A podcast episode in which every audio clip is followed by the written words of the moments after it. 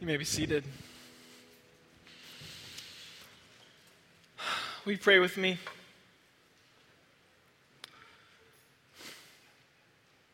God, only by your Spirit will we hear anything true or good this morning. I pray that your Spirit would speak. In the name of the Father, and the Son, and the Holy Spirit. Amen.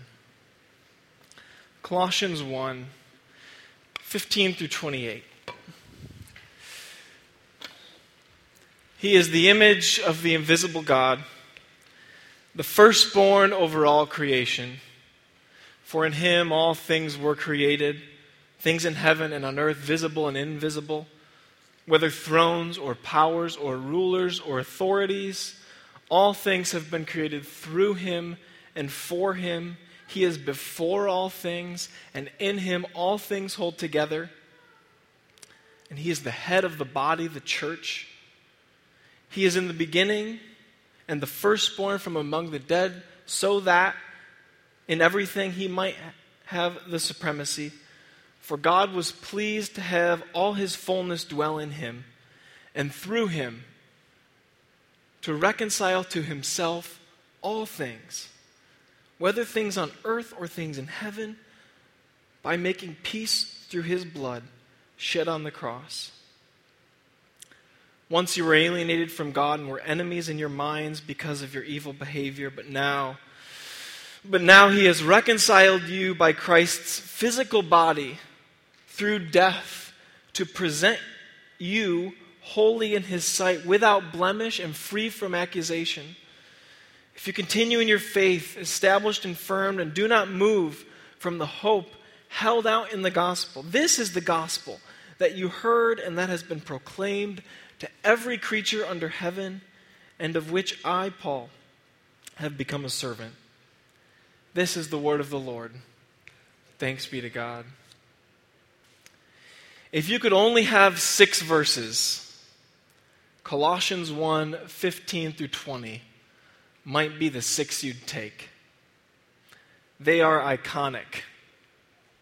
Within Scripture, there are some passages that have, over the millennia, shone a little bit brighter Deuteronomy 6, Hear, O Israel, the Lord our God, the Lord is one. Psalm 23, The Lord is my shepherd, I shall not want.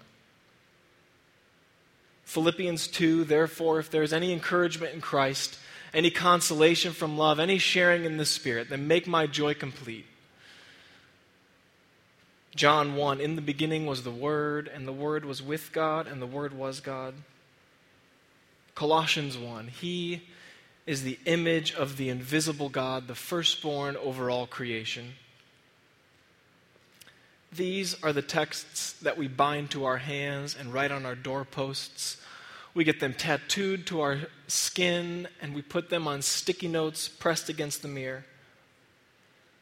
The words in Colossians likely predate this letter. They're a hymn, some sort of sonnet that was used in worship, and Paul writes them in this letter to the Colossians to help them understand who Christ is.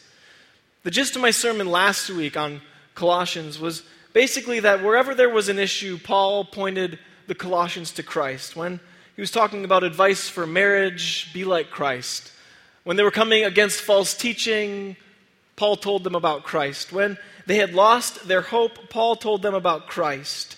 Colossians is a book about Christ in a particular sort of way. This passage, this poem that starts our, our text today, is the crux of the whole letter.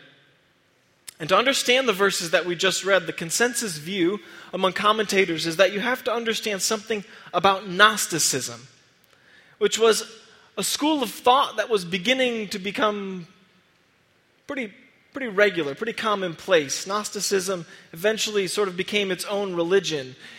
It might be like, in order to understand what's happening in the world today in the United States, you'd have to understand something about nationalism. There, there, there, are these ideas that you have to be familiar with in order to understand what's happening in the world today. And in order to understand what's happening in the New Testament world and in the book of Colossians, you have to understand something about Gnosticism. Gnosis is the Greek word for knowledge. It's where the that word comes from Gnostic. Gnostic thought emerged from Hellenistic ideas about the world, one primary one being that spiritual things are good and pure, and physical things are bad and evil. And because the earth and the physical world are evil, therefore, Almighty God could not have created them. Spirits that have emerged from God, that are quite removed from the being of God, created the world. Spirits that obviously got disconnected from God's desires and God's purity created the world. And the problem was that human beings were now stuck in this physical world of pain and suffering. And the solution to the problem of Gnosticism was, an escape from this earthly, rea- earthly reality into a spiritual world made possible by knowledge. Additionally, there were a set of ascetic sort of practices that the early Christians were encouraged to participate in that would help you disconnect from your bodily your bodily attachment to this world and connect more with the spiritual world.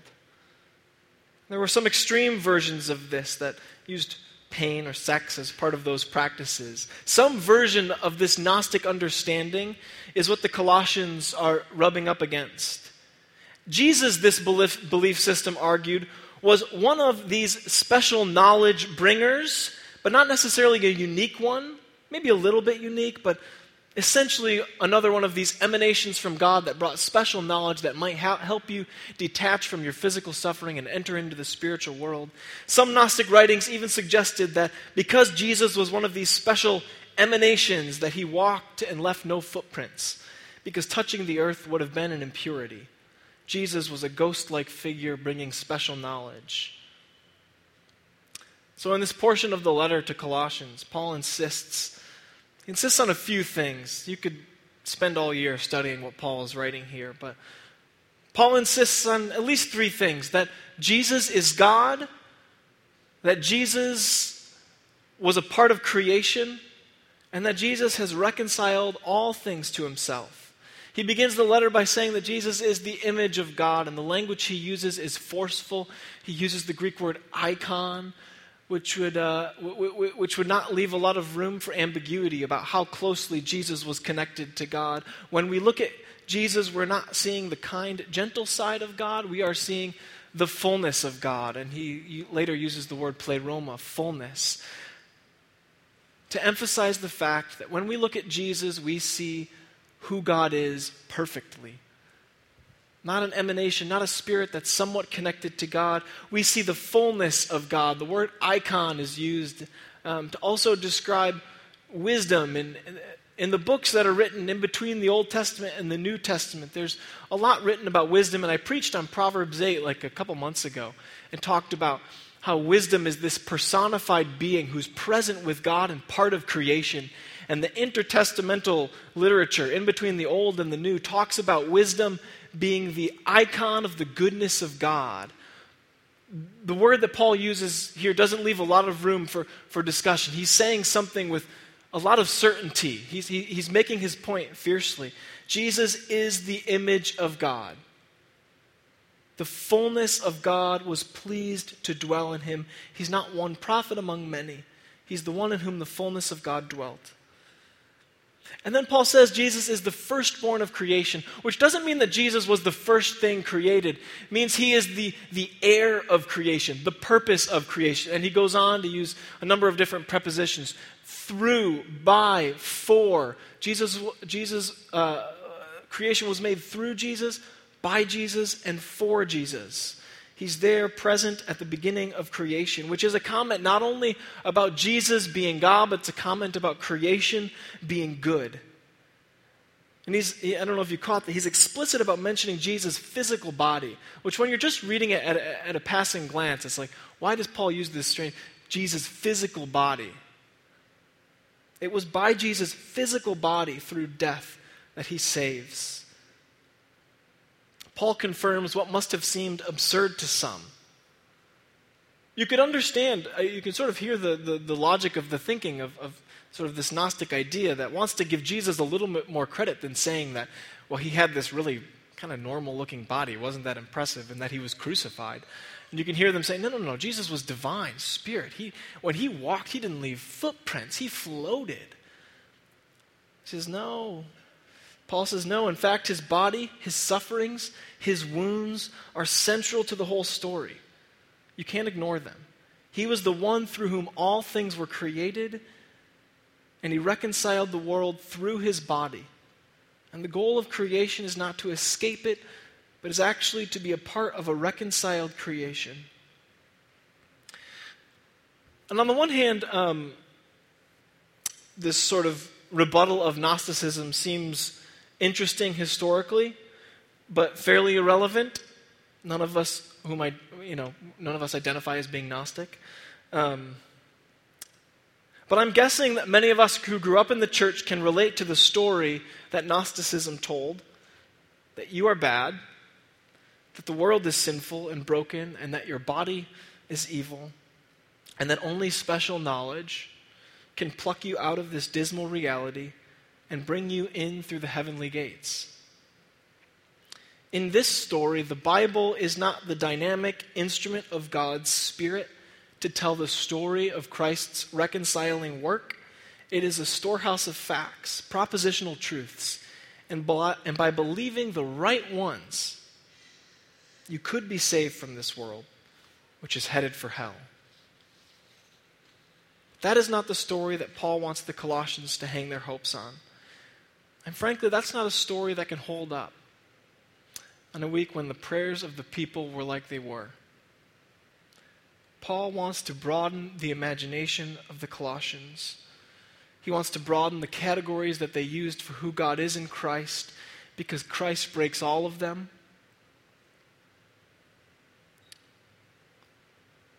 What does the divinity of Christ and the humanness of Christ, what does the identity of Christ mean for us?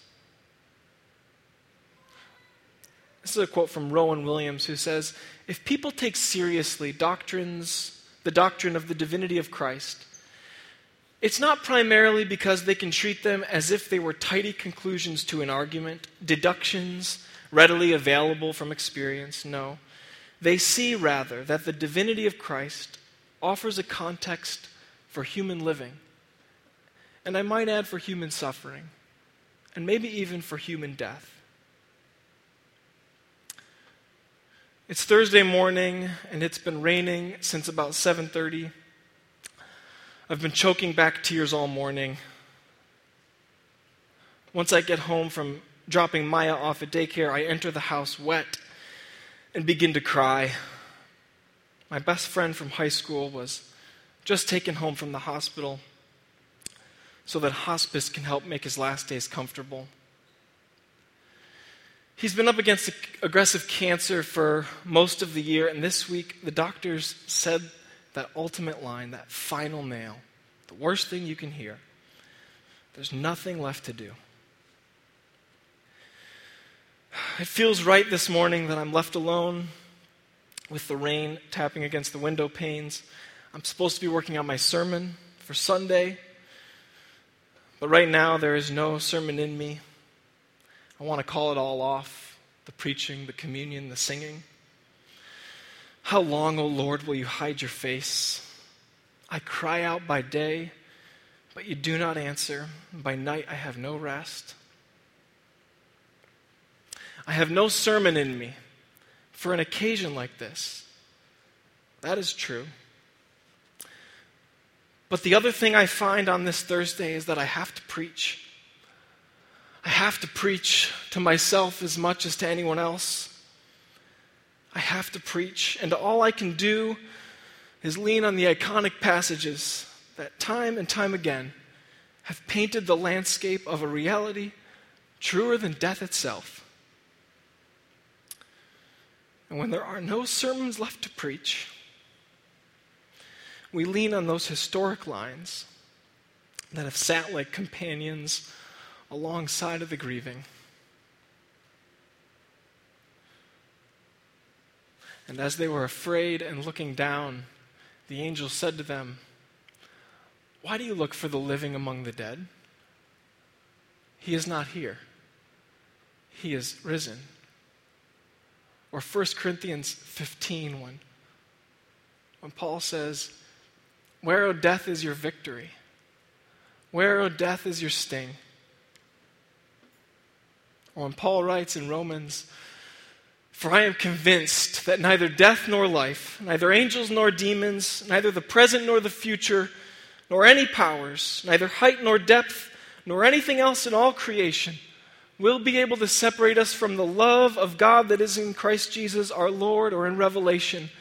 And I heard a loud voice from the throne saying, Look, God's dwelling place is now among the people, and he will dwell with them. They will be his people, and God himself will be with them and be their God. He will wipe every tear from their eyes, and there will be no more death, or mourning, or crying, or pain for the old order of things has passed away. He who was seated on the throne said, I am making everything new. When the weight of the day's news leaves us grinding our teeth, prepared to throw in the towel, we need a reality larger than our screens to spur us on to good works and to keep seeking justice in the hope that one day it will be so and we will have been a part of it.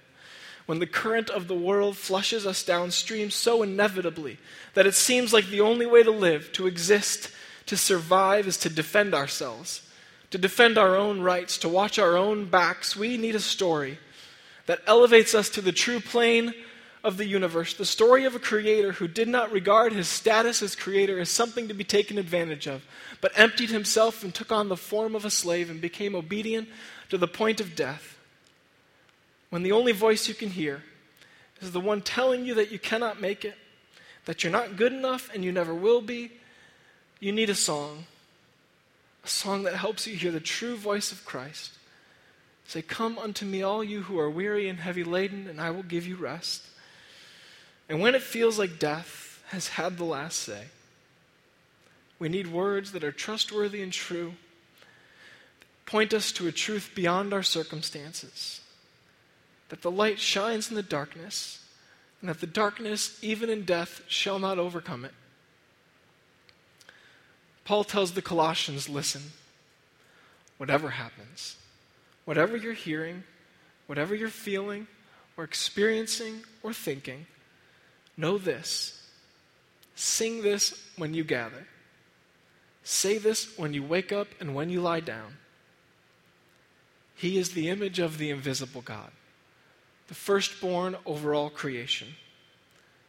And God was pleased to have all his fullness dwell in him, and through him to reconcile to himself all things, whether things on earth or things in heaven, by making peace through his blood shed on the cross.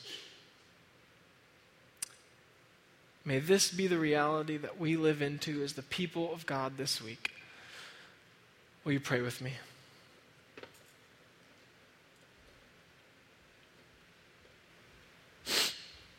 God, in a week where words so often fail, I pray that your Spirit would meet us on the journey, that it would help us run and not grow weary, that it would help us walk and not faint. I pray that you would broaden our imaginations this week so that we know that it is the reality of Christ's kingdom that we live in, now and in the age to come. In the name of the Father, and the Son, and the Holy Spirit.